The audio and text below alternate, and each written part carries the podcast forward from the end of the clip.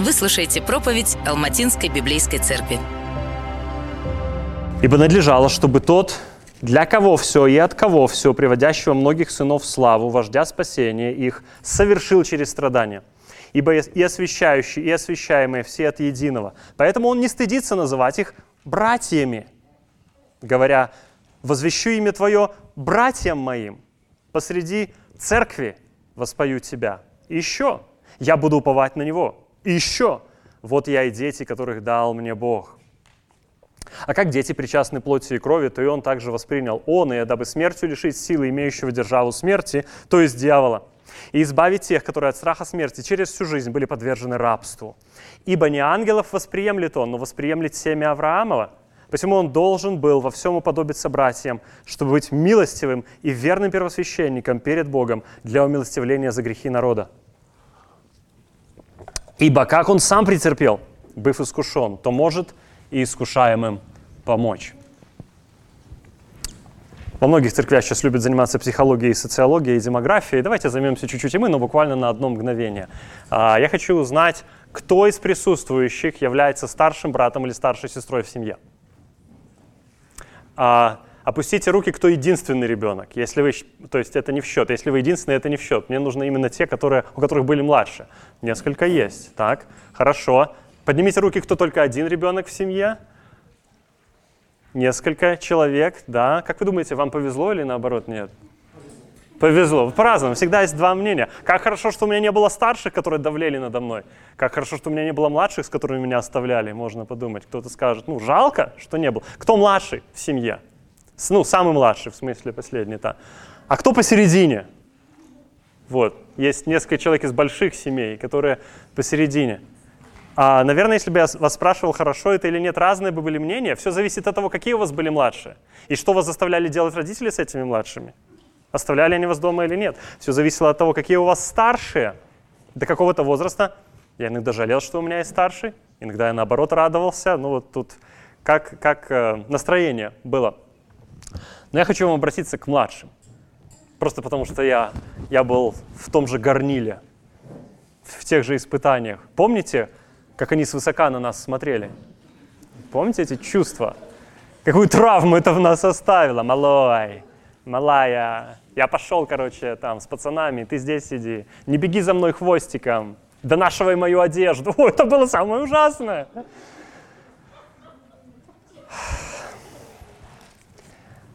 Что важно нам понять, когда мы будем разбирать этот текст? Не переносите, пожалуйста, это на Иисуса Христа, который назван старшим братом. Мы будем говорить об Иисусе как о нашем старшем брате и спасителе.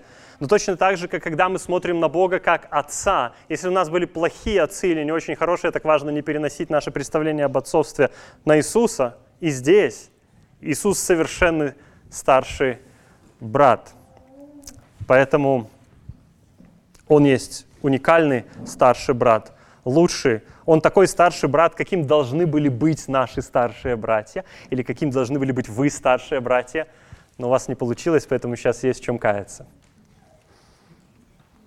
Первое, что мы видим в этом отрывке, что говорится о Боге, о Боге, для которого и благодаря которому все существует. Для которого и благодаря которому все существует. Очень часто это почерк библейских авторов – любую новую тему. На самом деле это не совсем новая тема. Здесь автор как бы развивает тему личности Иисуса Христа, его служения, снова и снова возвращаться к Богу, который над всем. Для того, чтобы мы как бы могли как будто на колесе обозрения, которое тут недалеко у вас есть, подняться и посмотреть глобально. Это совершает великий Бог, для которого и благодаря которому все существует. Но этот Бог охарактеризован еще одним образом. Он назван Богом, который приводит многих сынов в славу. И когда мы читаем сынов, то смысл сыновей и дочерей. Это возвращение сыновей и дочерей в славу напоминает нам о том, что в Адаме мы лишились славы Божьей. И можем ли мы вернуться? Если просто мы захотим вернуться, или кто-то скажет нам, вернись славу Божью, можем ли мы это сделать? Во-первых, мы не захотим, потому что в нашем сердце царит, царит тьма греха. Во-вторых, даже если мы захотим, хотя бы чуть-чуть мы не сможем. Потому что мы упали на дно из-за своего греха. Мы заблудились во тьме, и у нас нет света для того, чтобы выйти из этого. Кто-то другой должен нас вернуть. Сам Бог должен нас вернуть. Поэтому Бог задумал создать новую семью, искупленный народ. И вот текст говорит, что это уместно или это логично, это разумно, что Он сделал это, приведение многих сынов в славу, Он сделал это определенным образом, определенным способом, через определенную личность, через Иисуса Христа. Но здесь есть интересный аспект того, как он это сделал. Иисус назван зачинателем спасения, которого Бог сделал совершенным через страдания. Само по себе слово «зачинатель» а, может переводиться как «вождь», это греческое «архегос».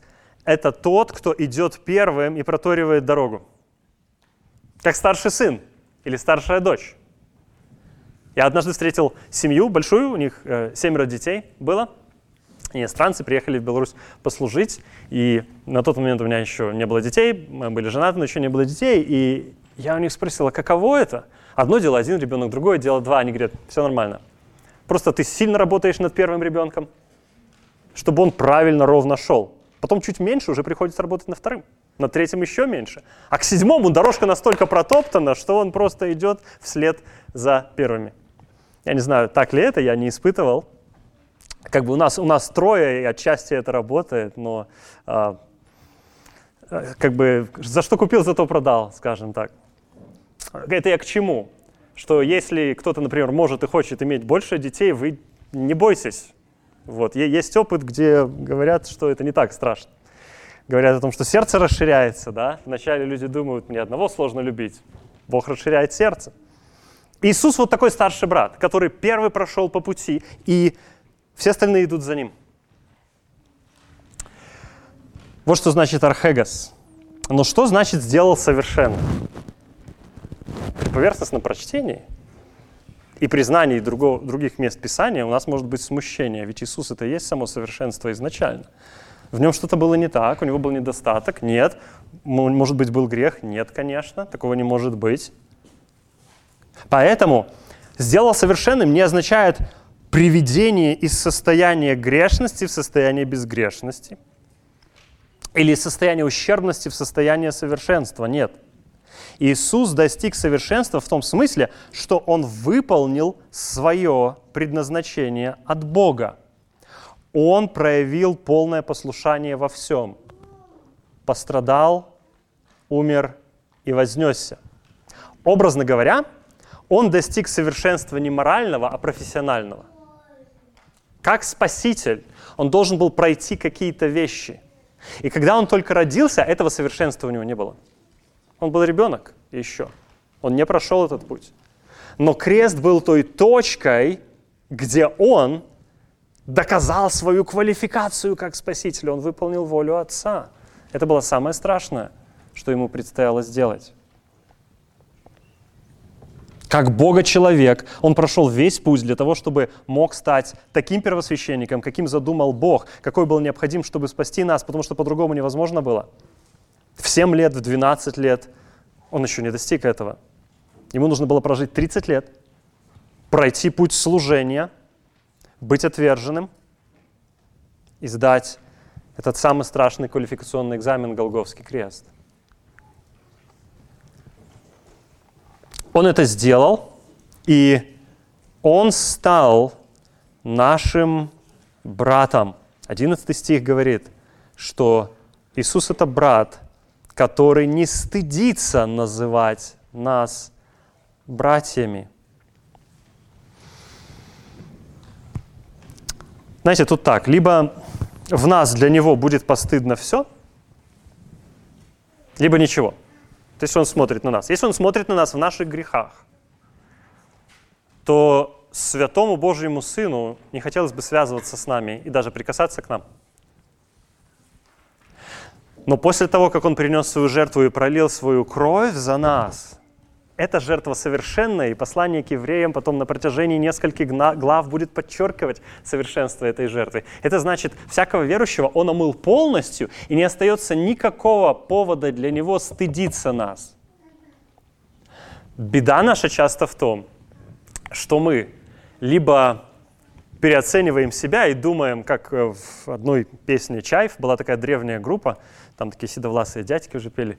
«Я даже немного ничего». О-хо-хо-хо-хо.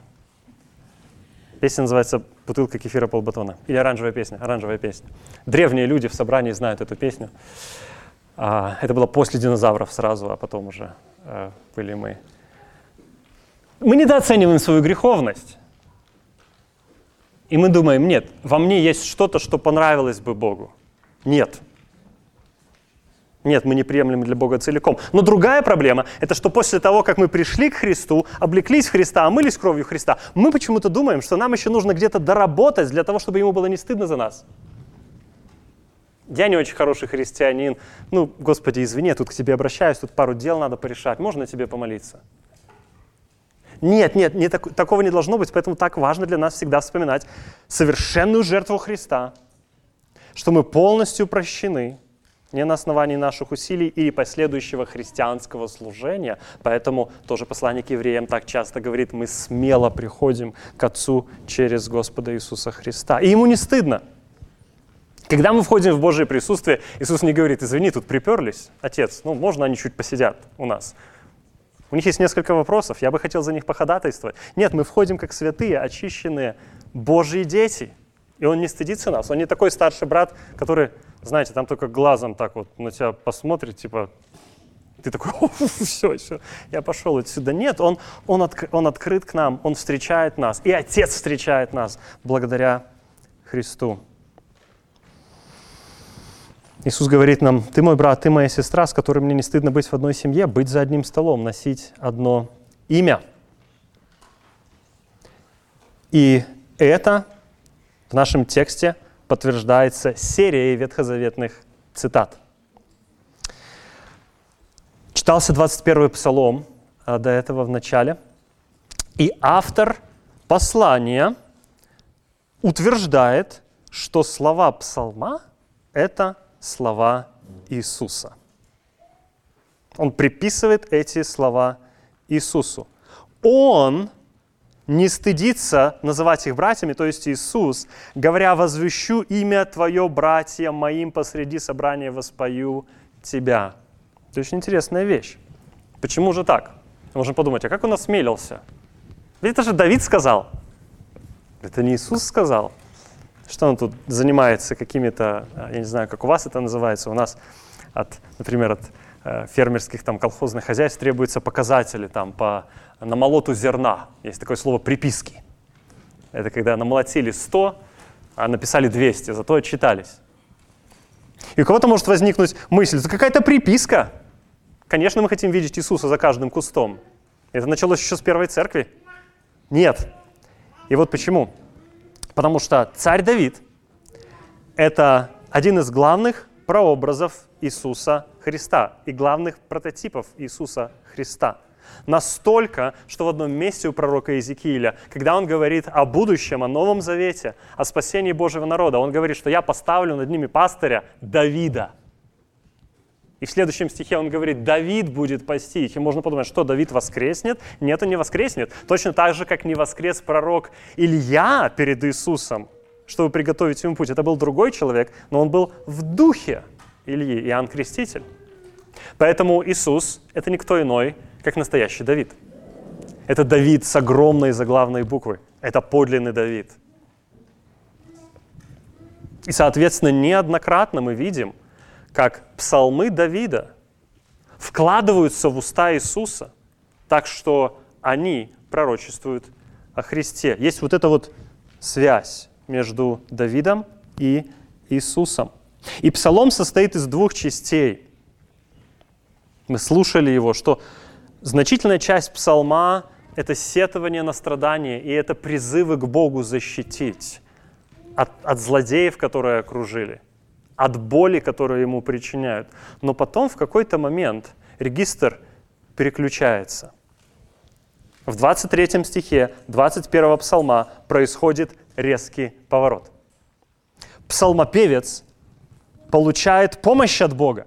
Он избавлен от своих страданий и от своих врагов. И если первая часть пророчествует о страдании Иисуса, то вторая об избавлении Иисуса, о его воскресении и вознесении. Не в буквальных категориях, а в ветхозаветных категориях, в образах. Так что исполнение происходит во Христе, в пустой гробнице. Он восхваляет Бога за его избавление в собрании своих братьев и сестер. Он делится плодами своей победы со своим собранием. В Исаии 53 главе, в, самой конце, в самом конце главы, наверное, часто мы ее читаем на вечере Господней, где говорится о страданиях раба Господа. Есть очень странный стих в конце, по крайней мере для меня, он долгое время был странным, что он сильными будет делить добычу. Кто такие эти сильные? Что это за добыча? И опять же, это образный ветхозаветный язык. Он делит добычу со своими братьями. Он делит плоды своей победы со своей церковью. И они названы сильные не потому, что они сильные, а потому что они стали участниками этой победы, потому что он взял их к себе в свою триумфальную процессию. Они его народ – Поэтому нет ничего естественнее, что он как царь осыпает их подарками, осыпает их благословениями. Во-первых, самим спасением и прощением и греха. А во-вторых, как сказано в послании к Ефесянам, дарами для служения Ему. Иисус ожил, Иисус воскрес, Иисус вознесся и воцарился. И все, что Он приобрел, Он дает своему народу. И Он дает этот потрясающий титул. Ты мой брат, ты моя сестра, Не знаю, было это у вас в детстве или нет, типичные разговоры на площадке детской, в песочнице. «А у меня папа! А у меня папа! А у меня старший брат!» и так далее. И любой христианин, познавший Христа, он говорит, «Э, ребята, у меня папа начальник вселенной, у меня старший брат царь царей». Как вам такое? Это правда. Далее говорится, а, что я э, возвещу имя Твое братьям моим посреди собрания воспою Тебя. Интересно. Иисус воспевает славу Бога посреди собрания. Что это такое? Я думаю, что, во-первых, собрание, о котором идет речь, это то самое собрание, о котором говорит тоже послание к евреям в 12 главе с 22 стиха. «Вы, то есть верующие Нового Завета, приступили к горе Сион, к ограду Бога Живого, к небесному Иерусалиму, к тьмам ангелов, к торжествующему собранию и церкви первенцев, записанных на небесах, и к судьи всех Богу, и к духам праведников, достигших совершенства». Собрание – это Божья Вселенская Церковь, которую Иисус искупил. И посреди этого собрания Христос. Он уже есть в нем. И наше земное собрание – это отражение и предвкушение собрания небесного. Так важно это понимать для того, чтобы видеть ценность видимого земного собрания. Невозможно быть участником небесного собрания, не будучи участником видимого земного собрания. И, разумеется, когда мы приходим в свою церковь, мы не видим его во всей славе, мы не поем как ангелы, хотя пытаемся, мы не играем как ангелы, хотя пытаемся, мы не проповедуем как ангелы, да? хотя очень пытаемся. Мы не святые видимым образом. В Писании сказано, что когда явится Христос, и мы с Ним явимся в славе, и тогда будет эсхатологическое собрание. Сейчас мы живем в предвкушении этого собрания. И мы как бы пробуем, как, это как, как, как закуска, которая подается в начале – пробуем на вкус благость Божью. И в нашем собрании присутствует сам Иисус. Он посреди нас. И Он восхваляет Отца вместе с нами. Представьте, насколько это меняет настроение. Я понимаю, в церковь приходим с разным настроением, какие-то проблемы дома, какие-то организационные проблемы, какие-то церковные там трудности, масса-масса есть проблем. Иногда мы приходим и типа, ну как, как-нибудь уже, как-нибудь вытянем, да, как-нибудь тут отпоем, там отобщаемся, отпроповедуем. Но если только мы напомним себе о том, что сам Христос присутствует здесь среди нас и подпевает нам. Аж мурашки по коже.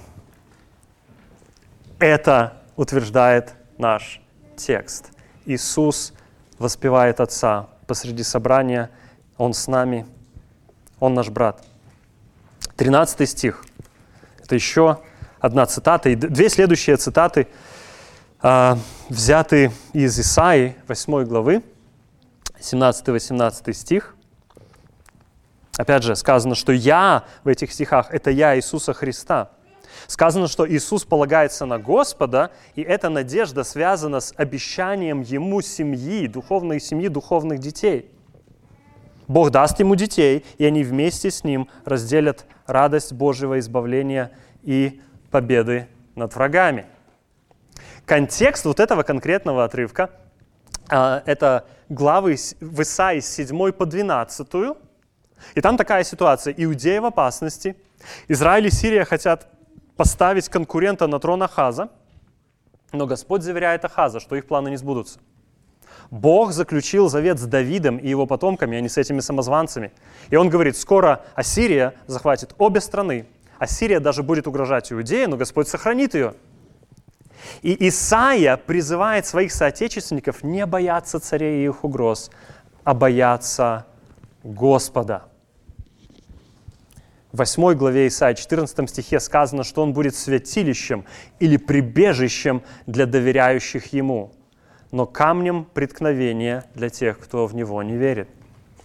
И в 18 стихе говорится, что Исаия и его дети – это знамения и знаки грядущего в Израиле. Бог дал его детям специальные имена. И поскольку слова Исаии вкладываются в уста Иисуса, Исаия и его дети – это прообразы, правильно, Иисуса и его братьев и сестер, Божьего народа. Исаия был отвергнут современниками, хотя он был верен Богу, и Иисус тоже. Исаии даны были дети, Иисусу тоже. Исаия доверял Богу, и Иисус, будучи во плоти, доверял Богу. Потому что, не доверяя Богу, он не мог пройти тот ад, через который он прошел. И Исаия претерпел страдания за свою верность. Иисус претерпел крест, веря, что Бог исполнит обещанное ему. Он знал, что он воскреснет, он знал, что он восторжествует. Но путь к этому прославлению лежал через крест, через гробницу, через бичевание, через кровопролитие. И он был оправдан, он был избавлен, и он был вознесен. Если Иисус наш брат, если Он такой брат, который отдал себя за нас, то нет никого ближе, и нам не нужны никакие другие посредники перед Богом. Главная задача христианина – это всю жизнь познавать, как много Бог для него сделал во Христе. Многие проблемы христианской жизни проистекают из того, что мы недопонимаем, как много Иисус нас сделал. И все благословения христианской жизни проистекают из того, что мы познаем Его, Его страдания и силу Его воскресения. Но часто мы ищем рецептов, часто мы ищем технологий, часто мы ищем способов, которые на самом деле не нужны. Одно простое практическое применение. А бывают верующие, которые очень любят говорить, не говорить, ну просить до назойливости, молитесь за меня, молитесь за меня, молитесь за меня. Вот, и часто люди такие ходят об одной просьбе, там друзей донимают или пастора донимают, молитесь за меня, пожалуйста, молитесь, или там молитесь за мою дочку, или молитесь за моего сына, или молитесь еще за что-нибудь. Ну хорошо, помолимся. Но порой такая настойчивость, которая перерастает в назойливость, может проистекать из недоверия священнического служения Христа, недоверие этому служению, потому что Бог говорит каждому христианину, у тебя есть молитвенник на небесах, у тебя есть ходатай, который всегда ходатайствует за тебя. Да, Библия повелевает молиться друг за друга, и даже апостол Павел просил верующих молиться за него, потому что нужна эта поддержка. Но если мы недооцениваем, что Христос сам молится за нас, что в смысле нашего спасения дело в шляпе – тогда мы становимся тревожными, и мы думаем, а вдруг за меня кто-то не домолится, а вдруг вот там вот последняя песчинка, последний кирпичик, кто-то не вложит кирпичик этот, и что тогда, все прахом? Нет, потому что Иисус уже все совершил. Есть место тому, чтобы просить молиться христианские церкви на международной арене, когда это большая нужда. Есть место тому, чтобы просить молиться свою поместную церковь о какой-то нужде. Есть место тому, чтобы просто успокоиться и сказать, Иисус ходатайствует за меня, все будет нормально. Теперь мы подходим к ботинкам. Он не только наш старший брат, он царь-освободитель, который победил смерть смертью. С 14 стиха продолжается тема Христа как человека и как священника. Но не только священника, а также царя. А царь в Ветхом Завете – это главный воин. Это генерал, который ведет армию за собой и который воюет за свой народ. И смотрите, какая картина перед нами рисуется. Дьявол через грех привел нас в царство смерти. Теперь мы не царские дети, а холопы. Теперь мы рабы, и мы не можем освободиться мы в земле, которая захвачена врагом, мы подчиняемся порядкам, которые чужды Богу, законному хозяину этой земли, и мы не можем освободиться. Мы в рабстве, мы в плену. Так совпало, что я готовил эту проповедь вот как раз в тот период, когда произошли все события недавние в Израиле с захватом заложников. Пусть у вас этот образ будет в голове, чтобы понять, картинку на обложке.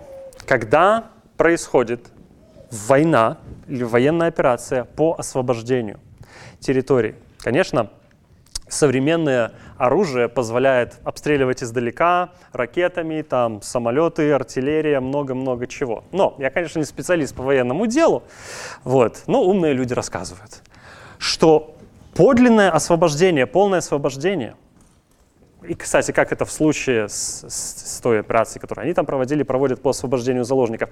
Оно невозможно без того, что в английской терминологии называется boots on the ground. Boots on the ground — это ботинки на земле. Ноги солдат, пехоты должны стать на землю, которую необходимо отвоевать, потому что не происходит полного освобождения, если нету boots on the ground, ботинок на земле. Конечно, можно ракетами стереть с лица земли все, и в том числе тех, кого ты хочешь спасти. И разве Бог не мог это сделать? С Содомом и Гоморрой он поступил именно так.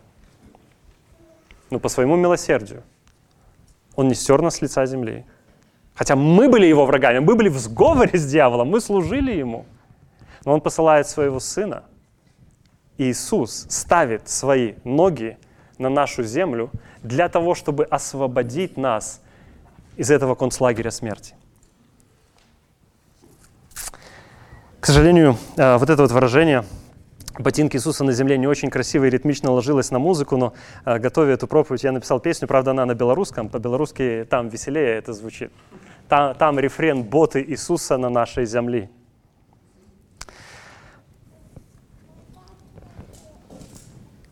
Иисус своей смертью победил смерть его воплощение было необходимо для этого освобождения.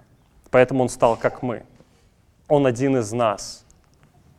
Он не просто сидел в командном центре управления и нажимал кнопки, чтобы пускать ракеты. Он пехотинец, который подверг, подверг себя риску, который испытал все, что испытывали мы. Иисус провел наземную операцию по освобождению нас от дьявола и смерти как прекрасно знаменитый пуританин назвал свою знаменитую книгу «Смерть смерти в смерти Христа». И крест стал его пушкой, из которой прозвучал главный выстрел, которым он просто разбил царство дьявола на куски.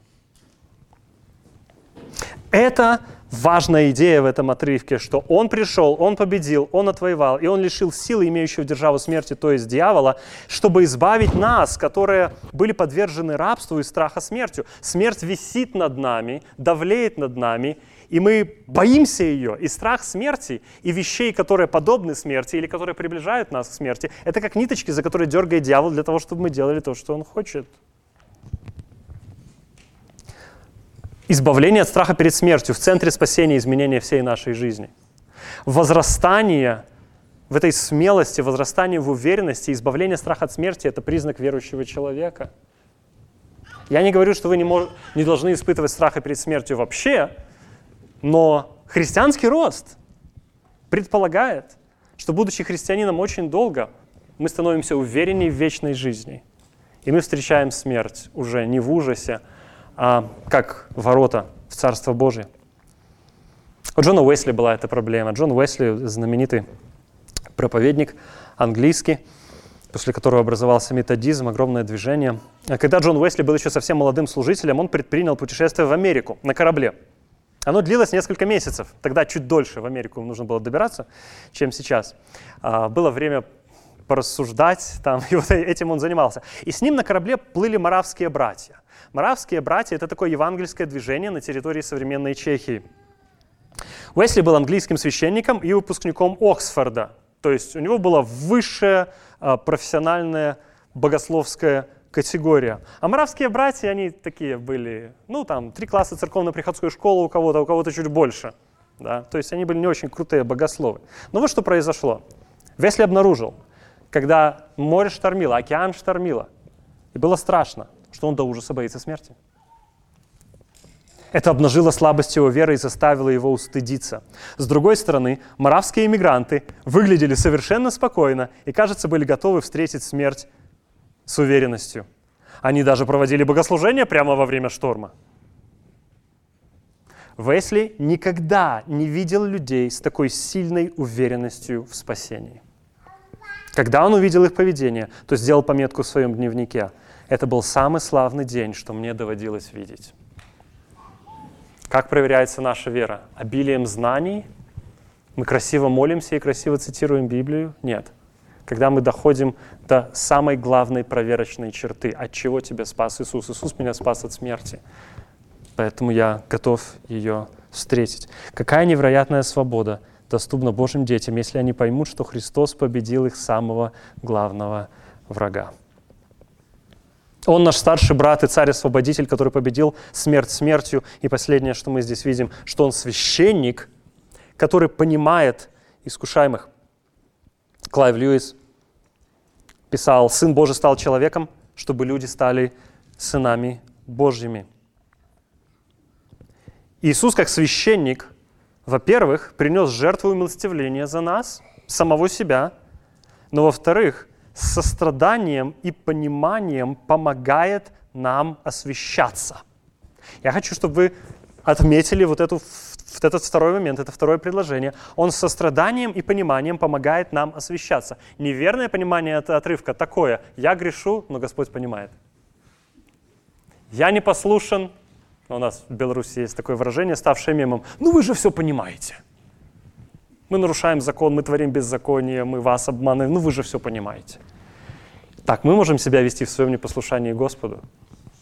Он с состраданием помогает нам освящаться, а не продолжать жить в грехе. Поэтому подумайте вот о чем. Нам вообще хотелось, чтобы нас понимали. Я бы хотел, чтобы меня понимали. И Многие из нас любят уходить в обиду, отдаление в отношениях, иногда даже глухую оборону, потому что нас не поняли. И чем серьезнее вопрос, в котором нас не поняли, тем больше мы уходим в свою внутреннюю ракушку, зализываем свои раны. И хорошо, если мы в итоге их зализываем и возвращаемся к отношениям. А если нет, то почему? Потому что мы жаждем, чтобы нас поняли, ну где в этой всей картине Иисус? И так наступает наша проверка на то, подлинно ли отношения с Христом для нас определяющие. Или все-таки отношения с какими-то близкими людьми. Посмотрите на Иисуса. Наибольшее, наихудшее, наитяжелейшее страдание Иисуса присвоило ему квалификацию «самый понятливый священник».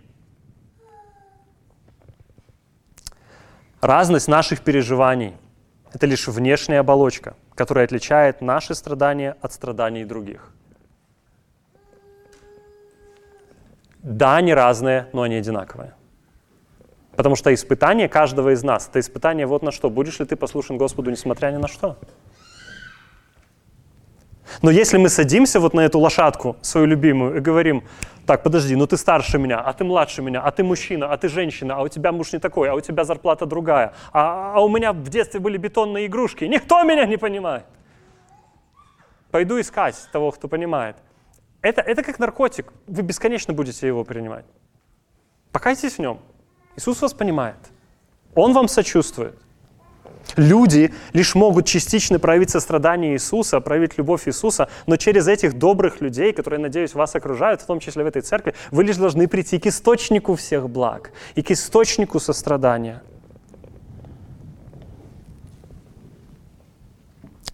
Проявление нашей веры – это послушание Богу, невзирая на тяжесть испытания. Вспомните, где Бог испытывал веру в Израиле. В комфортных квартирах Египта? Нет. Он людей, которые уже 400 лет вели оседлую жизнь, вывел в пустыню и сказал, я тебя там 40 лет испытывал, чтобы узнать, что в твоем сердце.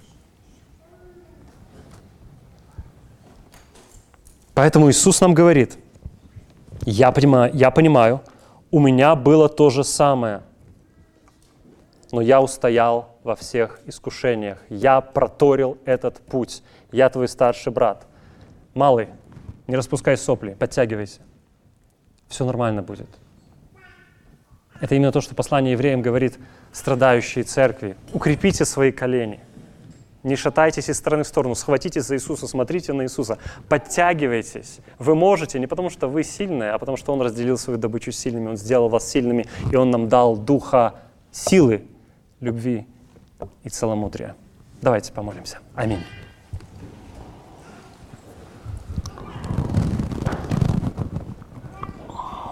Господи, какая радость быть среди Твоего народа, быть среди собрания, где сам Иисус Христос присутствует своим Духом, где звучит хвала Тебе за Твою вечную любовь и за Твой крестный подвиг, где льется с Голговского креста на нас утешение, где пустая гробница вселяет в нас вечную надежду, где мы в окружении таких же людей, как и мы, но которые также уповают на Тебя.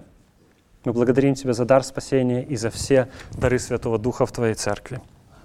Мы благодарим Тебя за слова Писания, которые проникают в глубины нашей души, которые исцеляют наши раны новые и застарелые, которые обличают наш эгоцентризм и нашу гордость, нашу жалость к себе, которые заставляют нас выйти за пределы своих желаний и своих интересов, прилепиться к Христу, взирать на Него, поднять свой взор выше. Как бы нам хотелось, Господь, лучше и больше познать Тебя как Марфа, сидеть у твоих ног и ловить твое каждое слово, питаться твоими словами жизни. И мы тебя славим, что именно это ты делаешь сегодня. Боже, мы не знаем, сколько жизни там и Ты нам еще предназначил прожить, какие испытания Ты нам предназначаешь пройти. Но мы знаем одно, что Ты уже все прошел. И мы хотим прильнуть к Тебе, мы хотим уцепиться за Тебя – мы хотим уповать на Тебя.